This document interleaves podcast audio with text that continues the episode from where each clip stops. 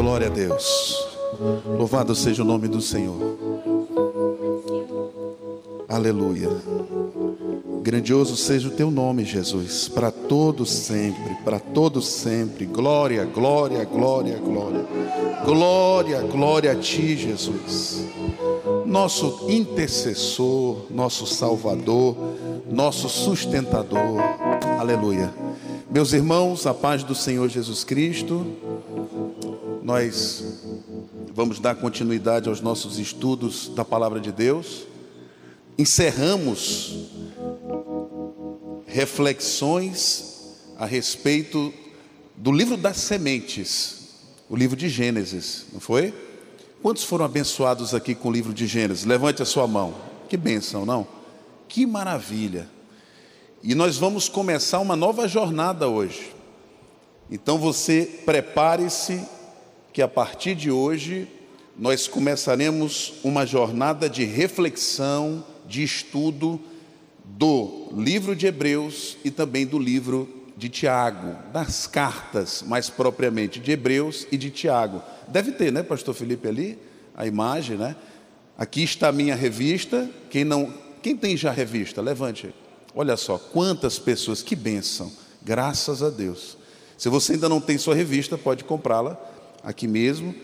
E nós vamos, sem delongas, começar a nossa reflexão no primeiro capítulo da carta aos Hebreus. Meus queridos, abramos as nossas Bíblias em Hebreus, capítulo 1. Glória a Deus. Vamos lá? Vamos fazer aquela leitura responsiva, né? faço, vamos ler todos os versículos, são 14 versículos. Então eu lerei o primeiro, os irmãos vão acompanhando e vamos até o final. Todos acharam? Hebreus, Novo Testamento, capítulo 1, assim diz a palavra do Senhor. Havendo Deus, antigamente, falado muitas vezes e de muitas maneiras aos pais pelos profetas, a nós falou-nos nestes últimos dias pelo Filho.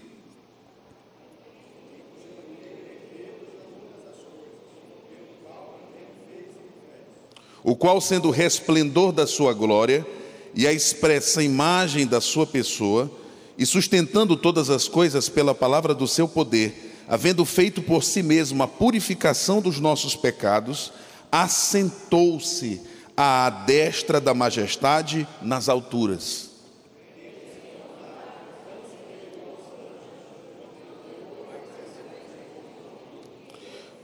Porque a qual dos anjos disse jamais: Tu és meu filho, hoje te gerei.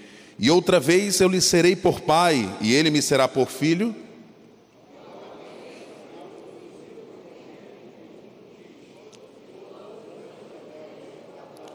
E quanto aos anjos, diz: O que de seus anjos faz ventos, e de seus ministros labareda de fogo.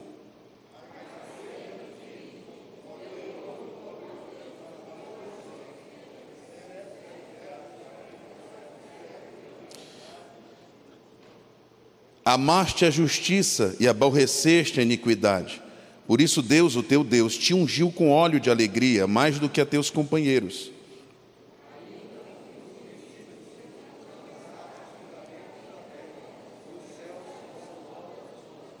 Eles perecerão, mas tu permanecerás, e todos eles, como roupa, envelhecerão.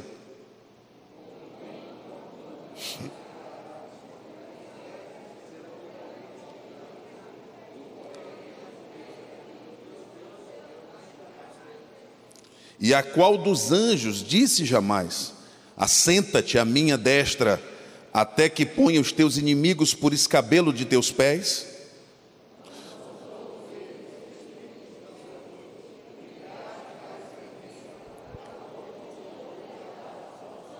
Amém. Graças a Deus. Senhor, nos dirige nesse estudo, fala aos nossos corações, edifica a nossa fé. É o que oramos em nome de Jesus. Amém. Fique à vontade, meu irmão. Começamos hoje a carta aos Hebreus. Eis aqui, né, o nosso material. E eu gostaria que os irmãos fizessem aqui uma leitura.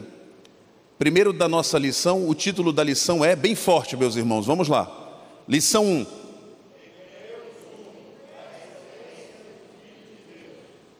Vamos ler a verdade prática. Todos juntos, vamos lá. Jesus Cristo é o centro das Escrituras e o ponto culminante da nossa fé e do livro de Hebreus. Texto áureo, todos juntos. Hebreus 1:3. Ele que é o resplendor da glória e a expressão exalta do seu ser, sustentando todas as coisas pela palavra do seu poder. Depois de ter feito a purificação dos pecados, assentou-se à direita da majestade nas alturas. O nosso capítulo é dividido, como sempre, em três sessões. Mais propriamente, o que me cabe aqui, meus irmãos, não é tanto esmiuçar o capítulo primeiro.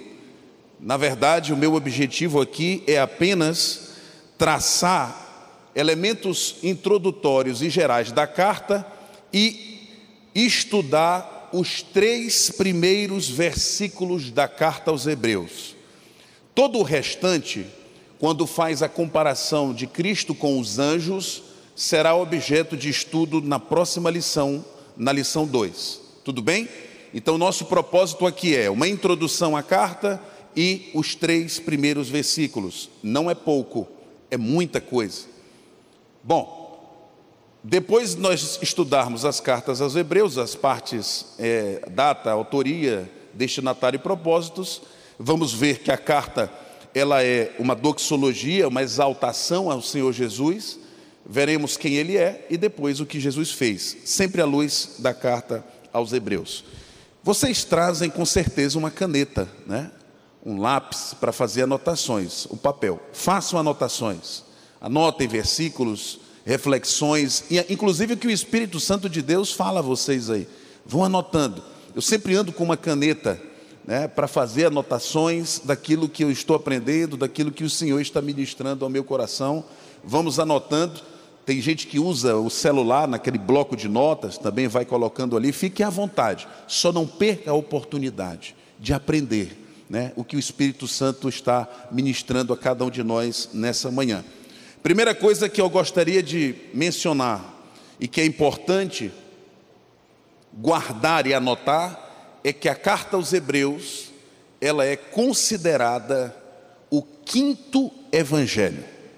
Então você vai anotar, quinto evangelho. Aí você me pergunta, professor, por que o quinto evangelho? Como você sabe, Mateus, Marcos, Lucas e João são os nossos evangelhos, os quatro evangelhos. Os quatro evangelhos, eles traçam de uma maneira muito vívida, muito bonita, o que Jesus fez, basicamente em Mateus, Marcos e Lucas. João tem uma pegada diferente, ele já trata um pouco de quem Jesus é, mas ele também traz muito dos feitos, das palavras e das realizações de Jesus. Mas tem uma diferença bem interessante. Enquanto em Mateus, Marcos, Lucas e João, nós vemos o ministério de Cristo na terra, em Hebreus, nós vemos o ministério de Cristo no céu. Guarde isso.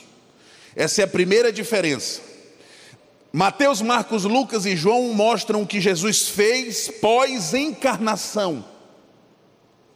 Hebreus diz o que Jesus faz após a ascensão.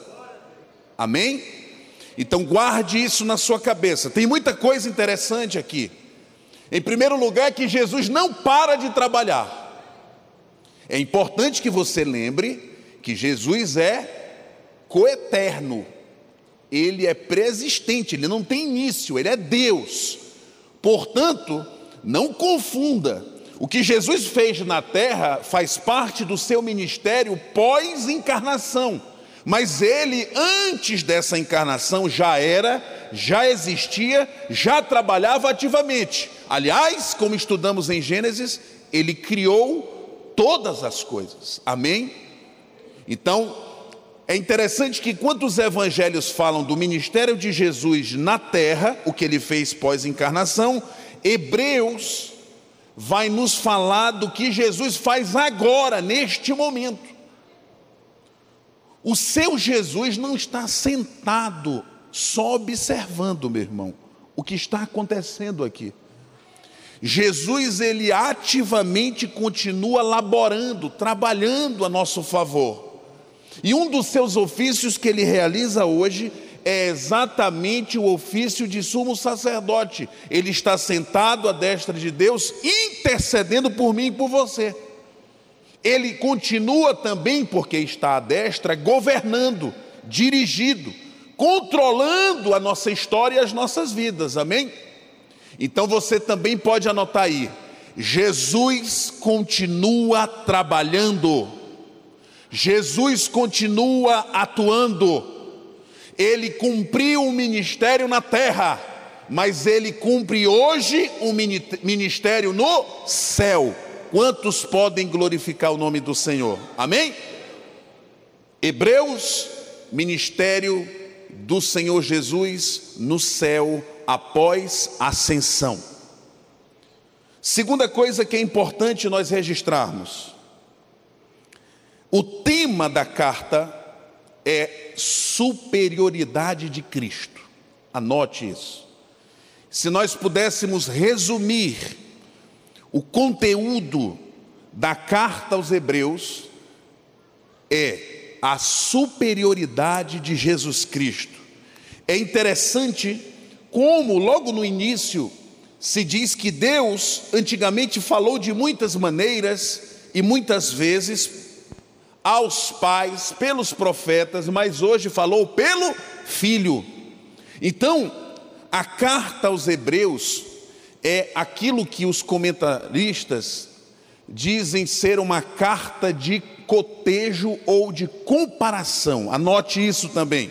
A carta aos Hebreus é uma carta de comparação, porque do início ao fim eles vão o autor vai fazer uma comparação entre a nova aliança e a antiga aliança, os feitos de Cristo e os feitos é, elaborados e construídos e aplicados na época do Antigo Testamento.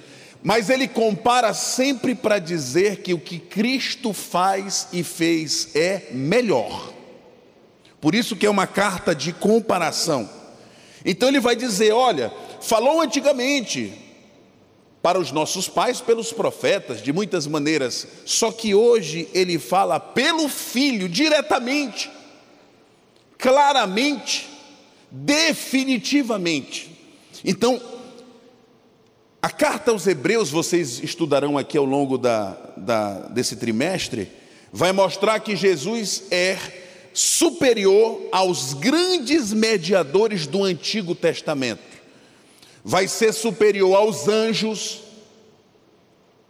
vai ser superior aos profetas, vai ser superior a Moisés, vai ser superior a Josué, vai ser superior a Arão. São as personagens que Hebreus vai destacar para mostrar que Jesus operou um trabalho melhor do que o que, deles, o que eles fizeram. Amém? Isso vai ser destrinchado com calma para vocês ao longo de cada lição.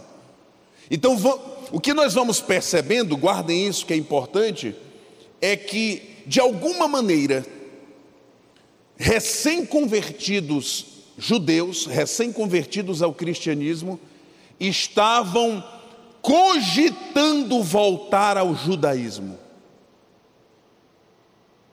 Por isso foi muito importante que Deus falasse com uma carta específica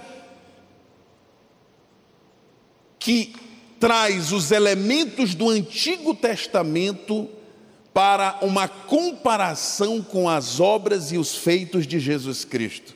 E o que é mais importante, provando por A mais B que o ministério de Jesus e os feitos de Jesus são superiores e melhores ao ministério e aos feitos dos homens e mediadores do Antigo Testamento. Então, Hebreus é uma carta de exaltação a Cristo. Quantos podem glorificar o nome do Senhor? O Espírito Santo, um dos seus ofícios é glorificar Jesus. Né? Ele me glorificará, disse Jesus. E o Espírito Santo recheia aqui o livro de Hebreus, porque todas as vezes que ele cita o nome de Jesus é para engrandecê-lo, para exaltá-lo, para glorificá-lo, porque o ofício e o seu ministério é muito superior e melhor a qualquer coisa que nós tenhamos vivido antes.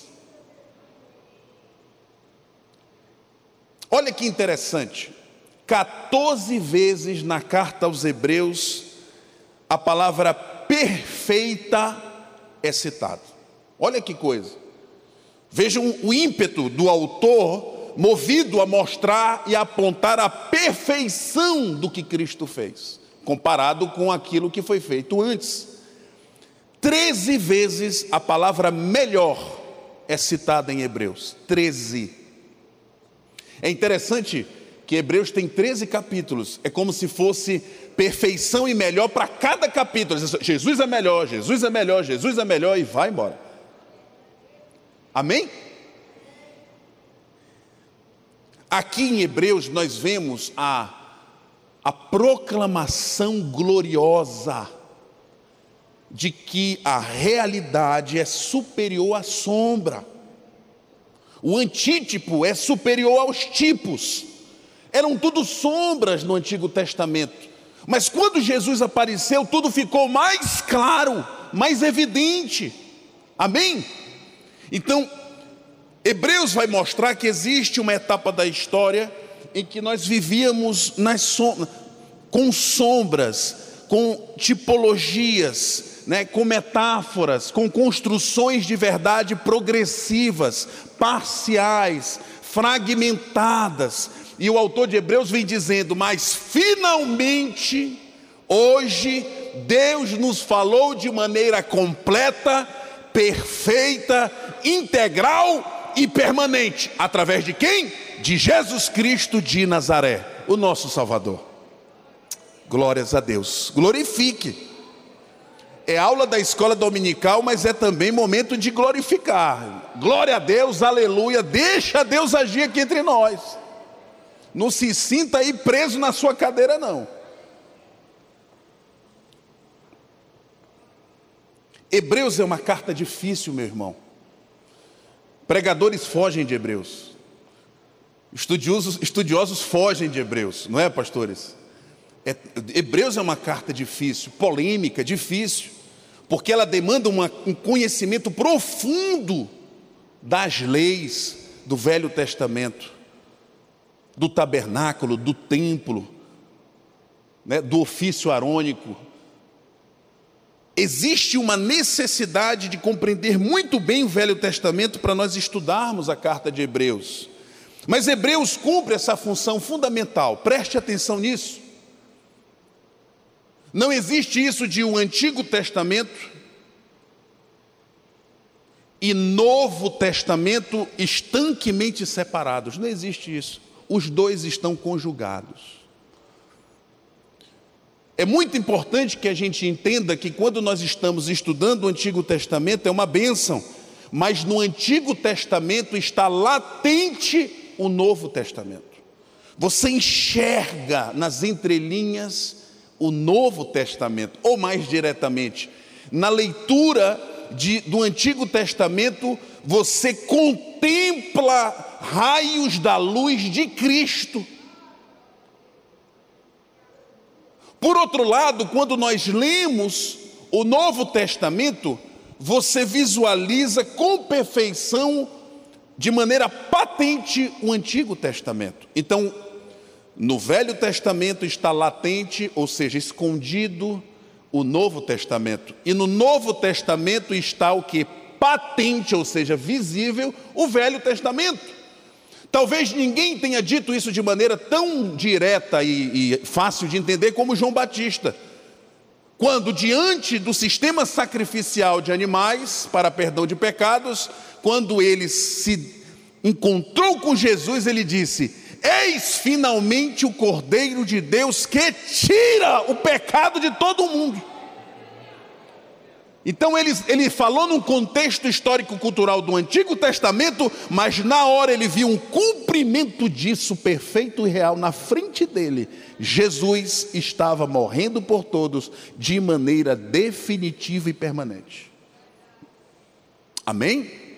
Então é sempre muito importante nós fazermos essa leitura conjugada. É o que os, os, os comentaristas chamam de sempre de interpretação histórico-redentiva. Quando nós falamos no Velho Testamento, estudamos o Velho Testamento, sempre perscrutar, perceber onde Cristo está naquele texto.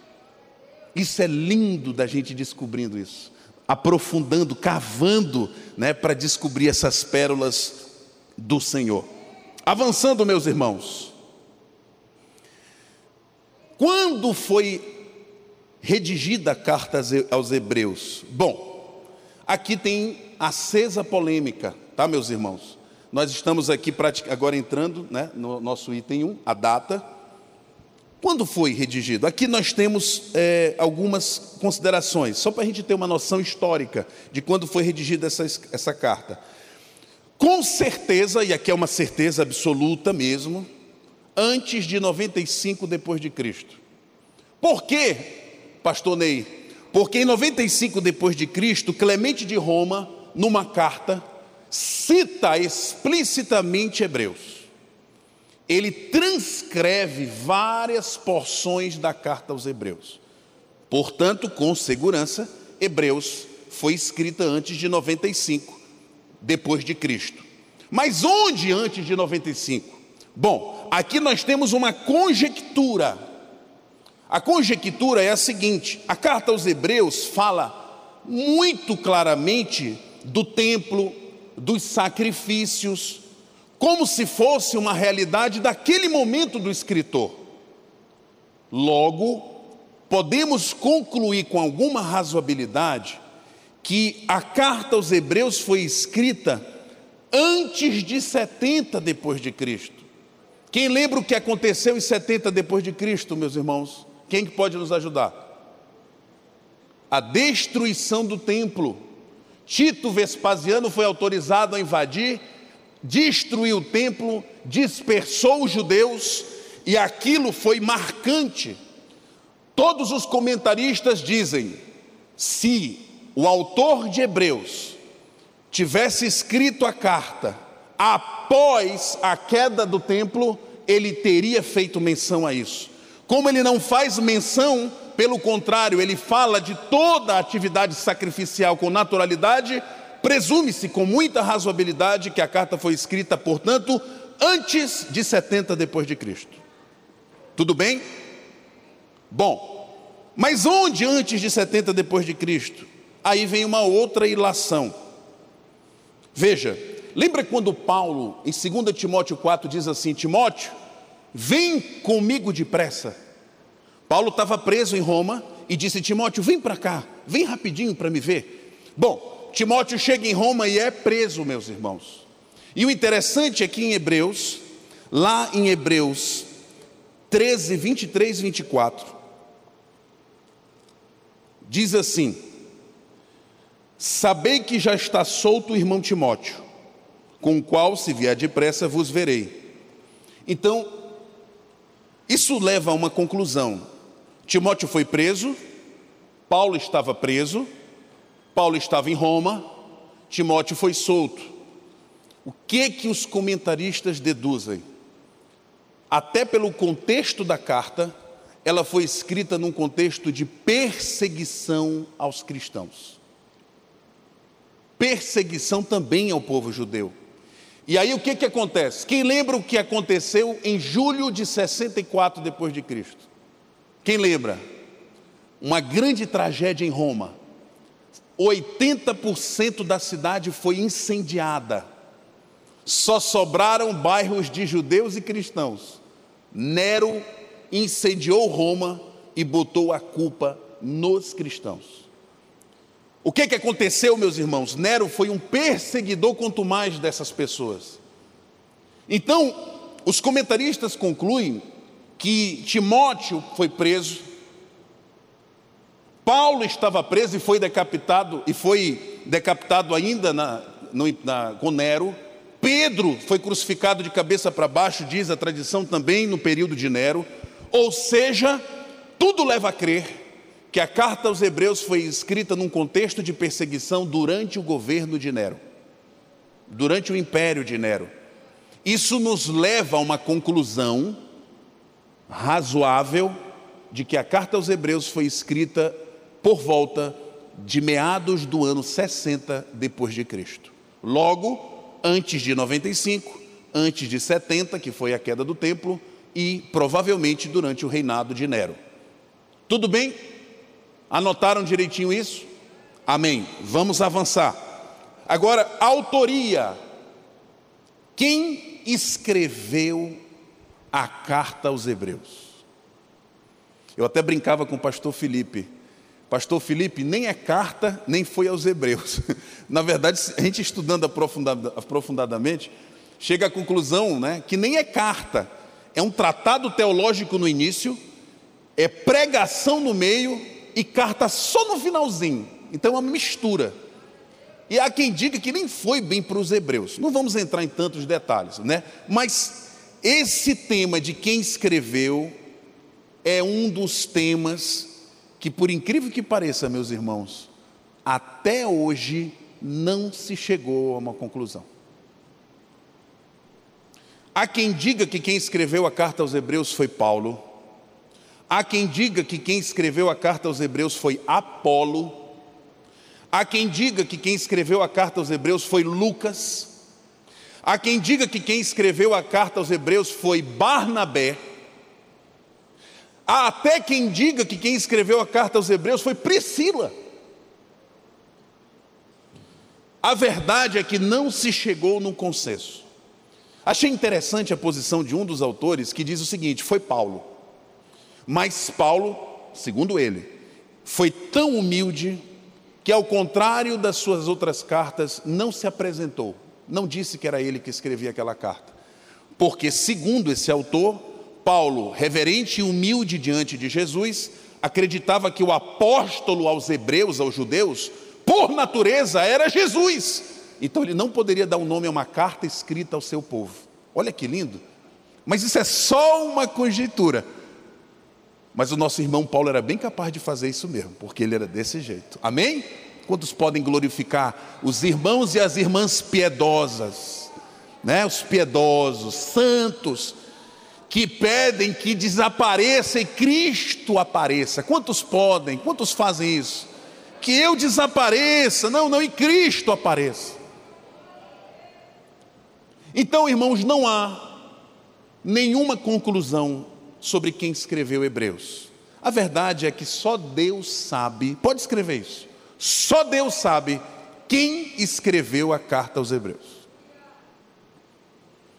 Mas não tem problema, não, né, pastores? Não tem problema, porque o mais importante é que essa carta aos Hebreus chegou a nós e ela, sem dúvida, veja bem, se existe uma dúvida profunda sobre quem a escreveu humanamente, não há qualquer dúvida sobre quem a escreveu divinamente. Foi o Senhor, foi o Espírito Santo, meu irmão. Porque a palavra de Deus diz, Pedro diz: olha, homens santos movidos por Deus e guiados pelo Espírito Santo escreveram essa escritura. Então, sinceramente, não tem problema. O que importa é que Hebreus é inspirado por Deus e foi escrito pelo Espírito Santo. Aliás, vamos melhorar isso. A carta tem um autor, sim. O Espírito Santo de Deus. Esse é o autor da carta aos Hebreus. Amém? Bom, avançando, destinatários e propósitos, item 3 aqui. Nosso item 3, destinatários e propósitos. Tudo bem até aqui, meus irmãos? Está todo mundo acordado? Amém? Todo mundo está acompanhando? Perfeito. Aqui tudo bem? Os irmãos que estão na internet, nas redes sociais nos acompanhando, tudo bem? Então vamos lá. seguindo avante. Eu já antecipei para vocês o propósito da carta aos Hebreus: exortar, encorajar crentes judeus em vias de apostatar da fé e retornar ao judaísmo. Não é simples, viu, meus irmãos, você entregar sua vida a Jesus. A gente deixa muita coisa para trás, muita coisa. Eu lembro quando eu me converti, eu aceitei a Jesus, e eu gostava de muitas, muitas bandas, algumas bandas norte-americanas, não era nada de rock não, mas eram umas bandas. Mas o toque de Jesus no meu coração foi tão forte que quando eu cheguei em casa eu peguei todos os CDs, Jofrane lembra disso, e com um martelo eu quebrei um a um, um a um, pá, pá, porque eu tinha colocado na minha cabeça que a partir dali os meus ouvidos e o meu coração se alimentariam somente de hinos e cânticos que me elevassem até o Senhor. Então a gente abre mão de muita coisa, isso é besteira, isso aqui que eu fiz foi uma coisa pequena, mas tem muita coisa que se deixa. Quando essas pessoas largaram o judaísmo para ir ao cristianismo, um contexto de perseguição se instalou.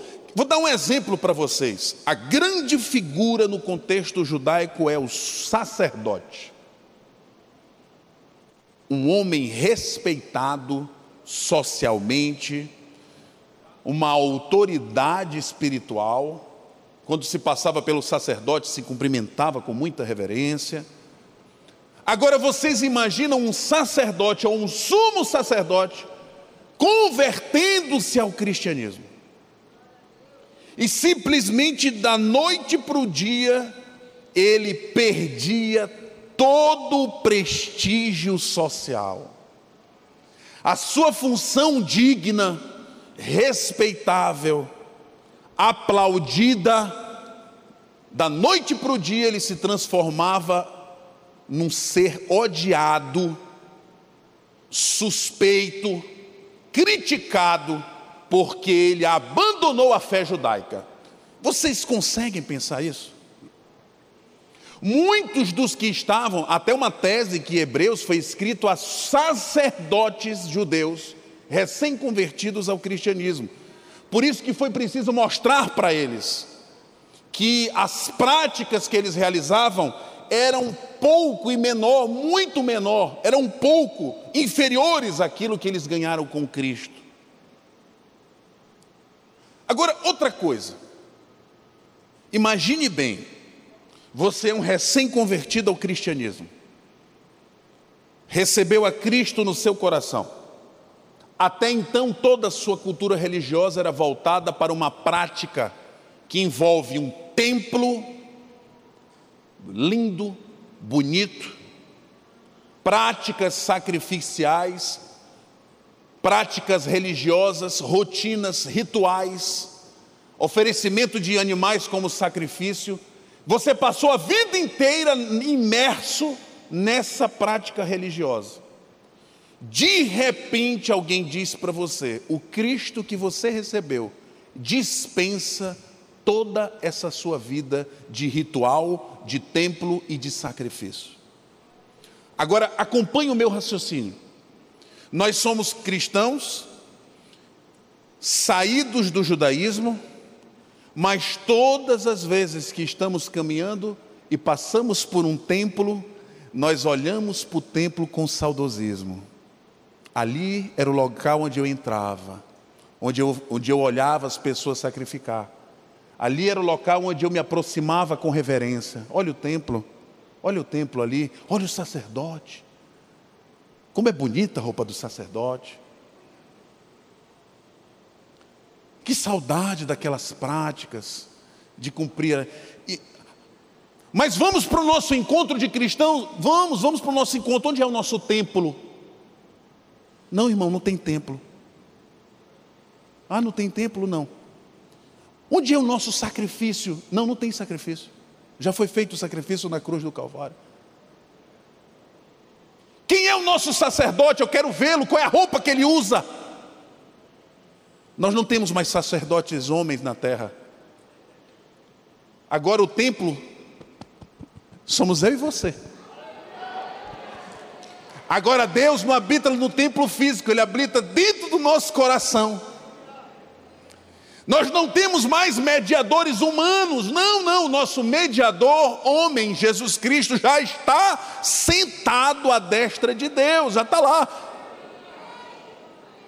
Mas a nossa cultura era de ver, tocar, contemplar as coisas físicas. E aqueles irmãos de repente foram forçados a ter uma vida frugal, simples, cujas reuniões eram pessoas simples somente em oração, lendo uns textos difíceis de entender, em que não havia sacerdote humano, não havia templo, não havia sacrifício, não havia mais cordeiro, não havia mais boi nem animal, nada. Essa simplicidade chocava essas pessoas. Talvez você continue pensando, ah, naquela minha época lá atrás. Você passa na frente de alguns lugares e pensa, olha ali e tal. Guarde no seu coração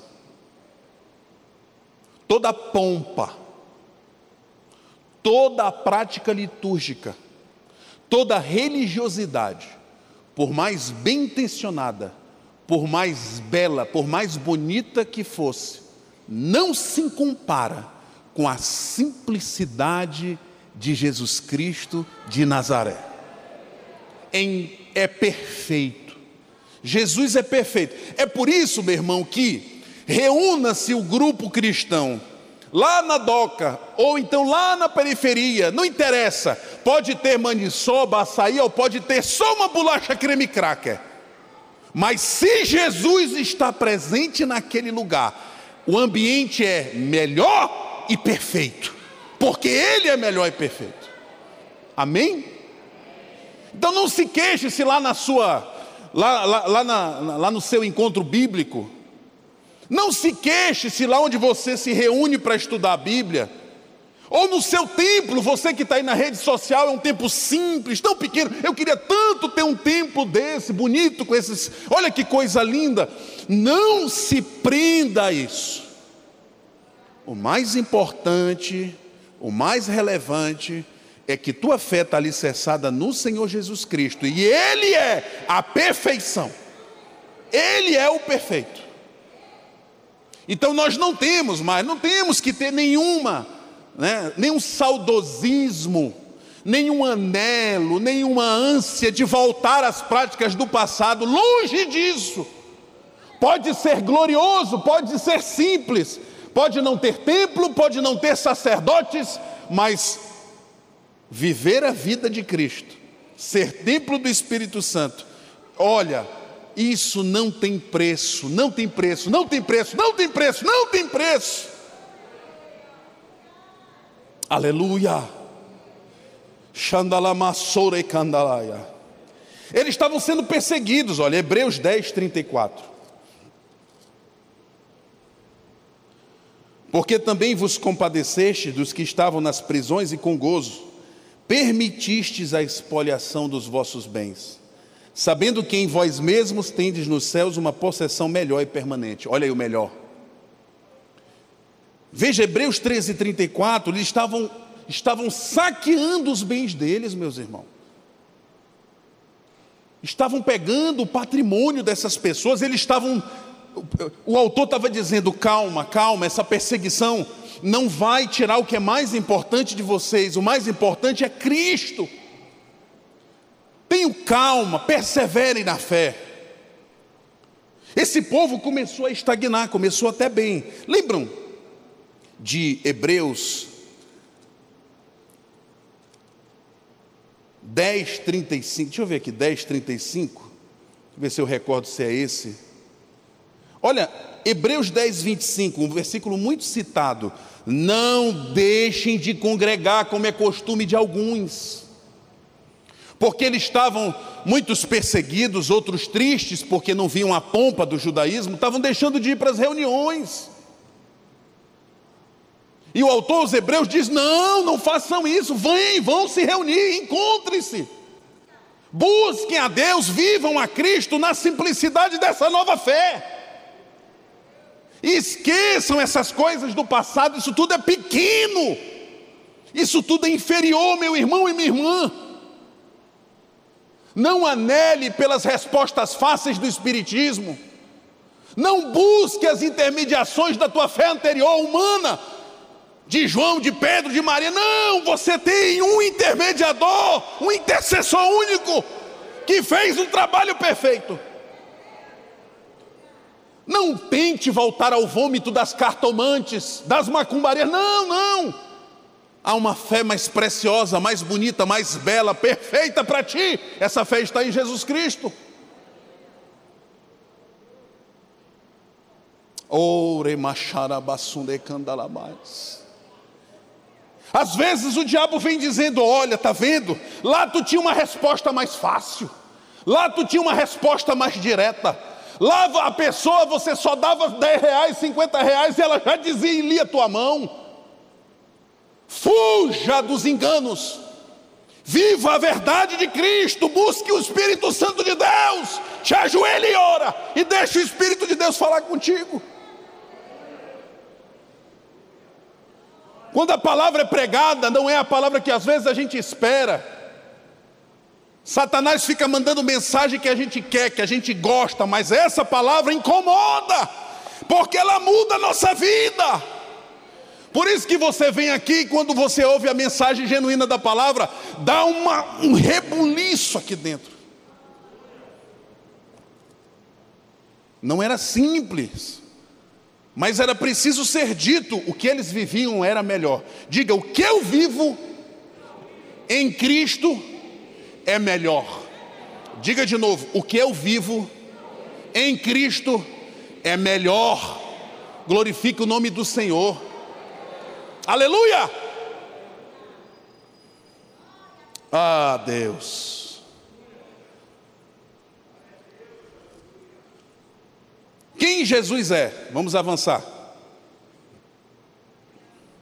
A carta aos Hebreus é linda, meus irmãos, é porque o português não permite. Mas no grego, os três primeiros versículos, na verdade, os quatro primeiros versículos de Hebreus, eles compõem uma sonoridade linda, sem falar no poema. Essas palavras aqui, ó, muitas vezes, muitas maneiras, poli, uh, não vou lembrar agora a palavra né, em grego, mas quando se associa, ou muitas vezes e muitas maneiras, profetas, pais, filho, existe uma sonoridade, uma perfeição.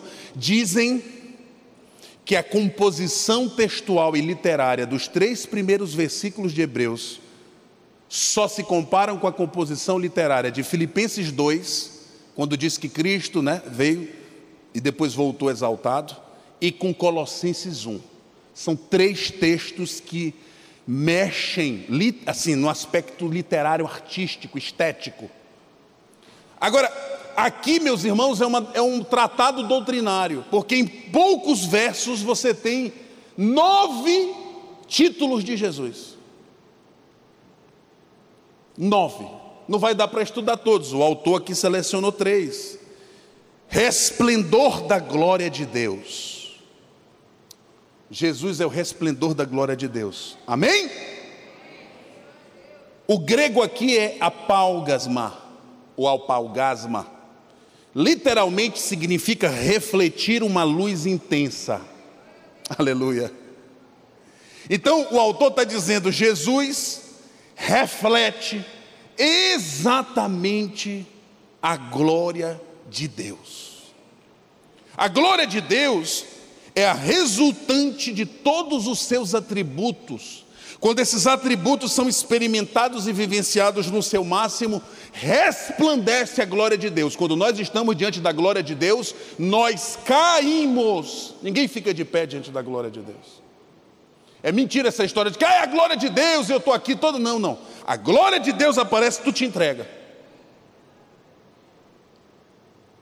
Ninguém tinha vivido ainda a realidade de olhar, ver e conviver com alguém que reunia em si a plenitude de Deus Pai. Ninguém tinha experimentado isso. É por isso que João disse: Olha, nós vimos ele, habitou entre nós com glória, com a glória do unigênito do Pai, ele estava aqui conosco e a glória de Deus, que no Antigo Testamento tinha só relance, eram só piscadelas da glória de Deus, mas de repente Jesus encarnado, ele exprime a perfeição desse Deus e a sua glória plena. O Salmo 19 diz: Os céus proclamam a glória de Deus, mas os céus só refletem uma luz que nem é própria deles. Agora, quando Jesus aparece, ele tem a própria luz de Deus, ele é Deus.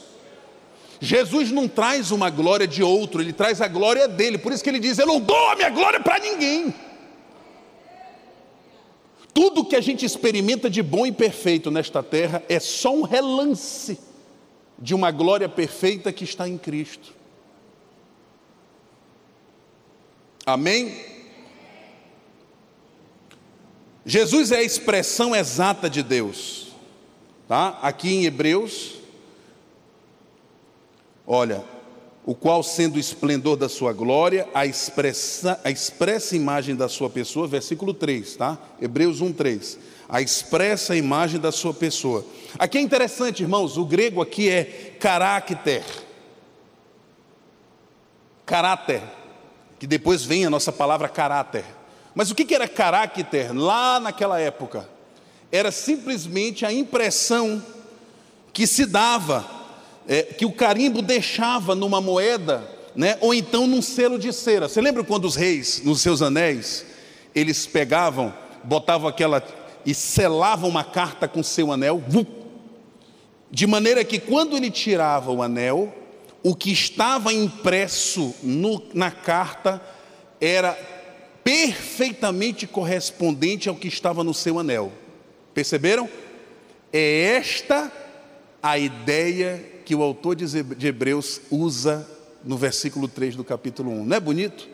Ele está dizendo o seguinte: quando Deus que mostrar quem Ele é, ele colocou a mão na terra, tirou seu anel e o que ficou foi Jesus, perfeitamente igual ao seu símbolo, ao seu anel.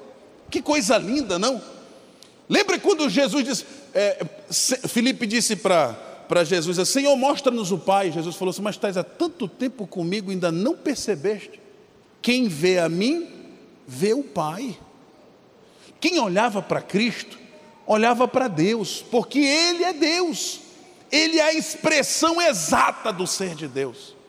Não há quem diga eu não conheço Deus. Se você conhece Jesus, tu conhece a Deus o Pai. Você quer contemplar a beleza de Deus Pai, o amor de Deus Pai, a justiça de Deus Pai, a santidade de Deus Pai? Envolva-se com Jesus. Contemple a Jesus leia a palavra e ame tudo que fala de Jesus a respeito dele, direto ou indiretamente. Jesus agindo é o Pai agindo.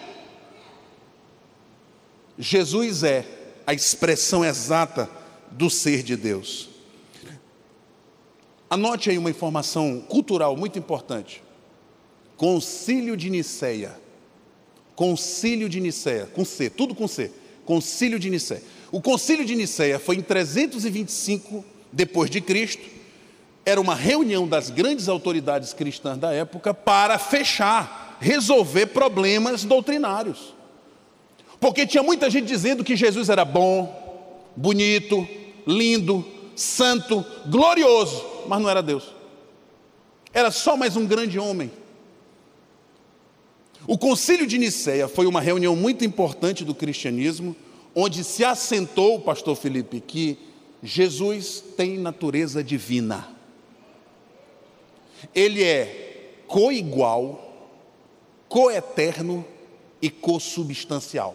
Então anote aí, Concílio de Nicéia, 325 depois de Cristo, firma um alicerce da vida cristã, da doutrina cristã. Jesus é Deus. E o Concílio de Nicéia diz que Jesus é Deus em pelo menos três linhas. Primeiro, ele é coigual, é igualzinho a Deus. É Deus.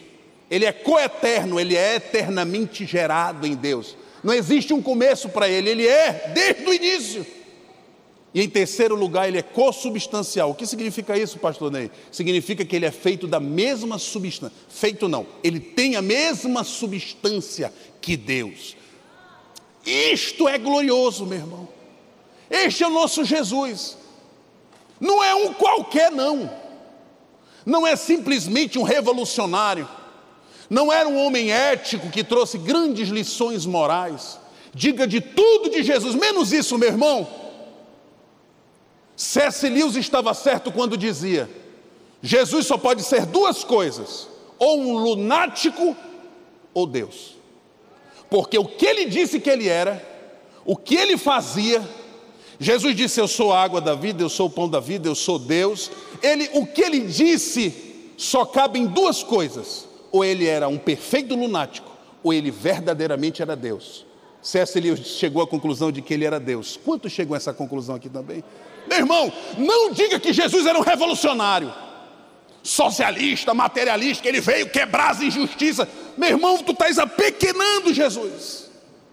Não diga que Jesus foi só um filósofo, não, foi um grande filósofo. Não, meu irmão, nenhum filósofo disse que era Deus, nenhum filósofo saiu fazendo o que ele fez. Jesus é Deus, aceite o mundo ou não, Jesus é Deus, aceite Satanás ou não. Este é o Deus que nós servimos e adoramos. Jesus, homem, o nosso intercessor. Aleluia! Para encerrar, porque. Ih, meu tempo acabou, Pastor Felipe. Perdão, eu nem pensei. Um minuto, mas eu encerrei aqui. Glória a Deus. Por fim, meus irmãos, Ele é sustentador de todas as coisas. Agora preste atenção. No grego, sustentador não é uma escora. Não é uma. Você pensa assim, ele é o sustentador de coisas, todas as coisas. Ele é uma escora que fica segurando aqui, que se eu tirar cai tudo. Não é assim. O sentido do verbo no grego de sustentar é, oh aleluia, é isso aqui, ó. Não é nem um peso nas costas, é isso aqui, ó levar para onde quiser. Aleluia. Quando a Bíblia diz, em Hebreus diz que Jesus é o sustentador de todas as coisas, não é só que Jesus garante o equilíbrio do mundo. Também é que Jesus dá o destino do mundo. Jesus está conduzindo todas as coisas, porque Ele é o sustentador. Jesus não só te criou, Jesus não só te sustenta, Jesus também guia a tua vida, dirige a tua vida, conduz a tua vida. Esse é o nosso Jesus, ele não é uma escora que fica te segurando, não. Não, ele é um pai que te carrega no colo. Jesus carrega o mundo no colo.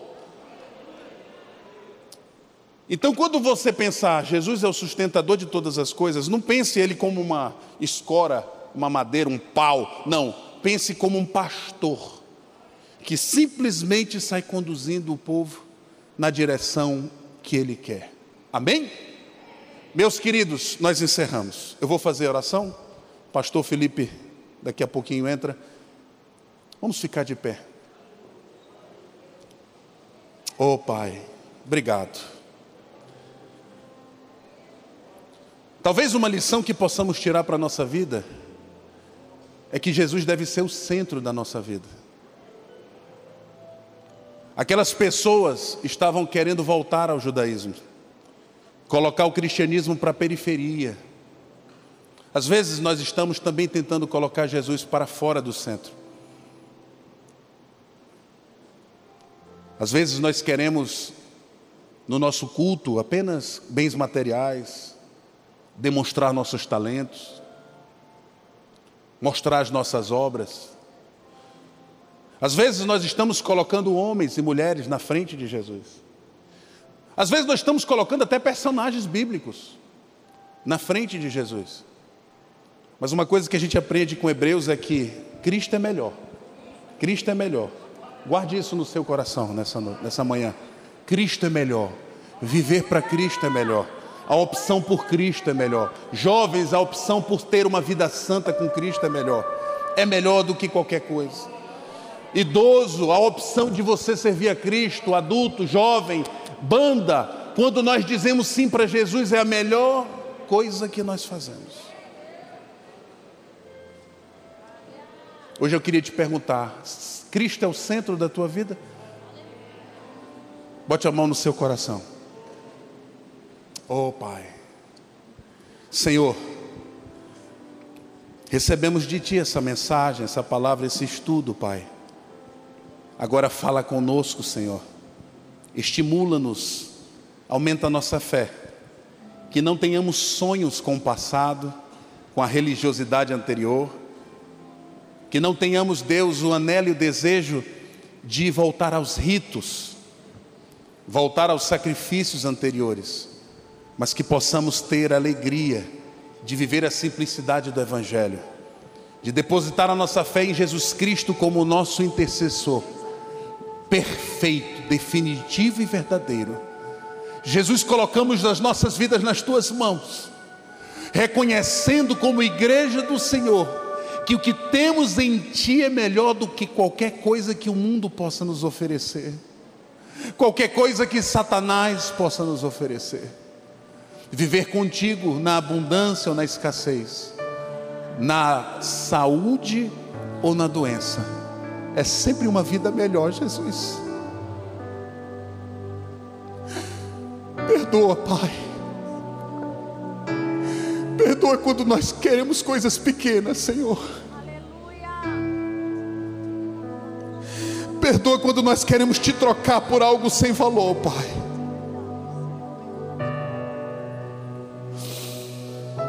Nos ajuda, Deus, a viver tudo o que o Senhor quer que a gente viva. Seja o centro da nossa vida, seja o centro da nossa história, seja o centro do nosso coração. Entroniza-te na nossa vida, Senhor Jesus. Derruba todo mal, todo impedimento, todo obstáculo. Que a nossa alegria seja somente em Ti, Senhor. A nossa paz, a nossa herança, está em Ti, Senhor, e é nela que nós nos comprazemos e nos alegramos, Pai, porque Tu és melhor, Jesus, Tu és melhor. Tu és perfeito, Tu és grande, Tu és verdadeiro. Não há mediadores melhores que Tu, não há liturgia melhores que Tu, Senhor. Não há sacrifícios melhores que o que Tu fizeste na cruz. Confessamos que Tu és tudo que nós temos e precisamos. Obrigado, Jesus. E se há algum coração aqui que não te conhece e que o recebe agora, Pai, escreve esse nome no livro da vida. E que haja frutos verdadeiros. E os meus irmãos que fraquejam, que possam confiar em Ti, Jesus, somente como nosso intercessor, fiel, verdadeiro e perfeito. É o que oramos em nome do nosso Salvador. Pai, oramos em nome do nosso Salvador Jesus Cristo e todos dizem amém. Graças a Deus.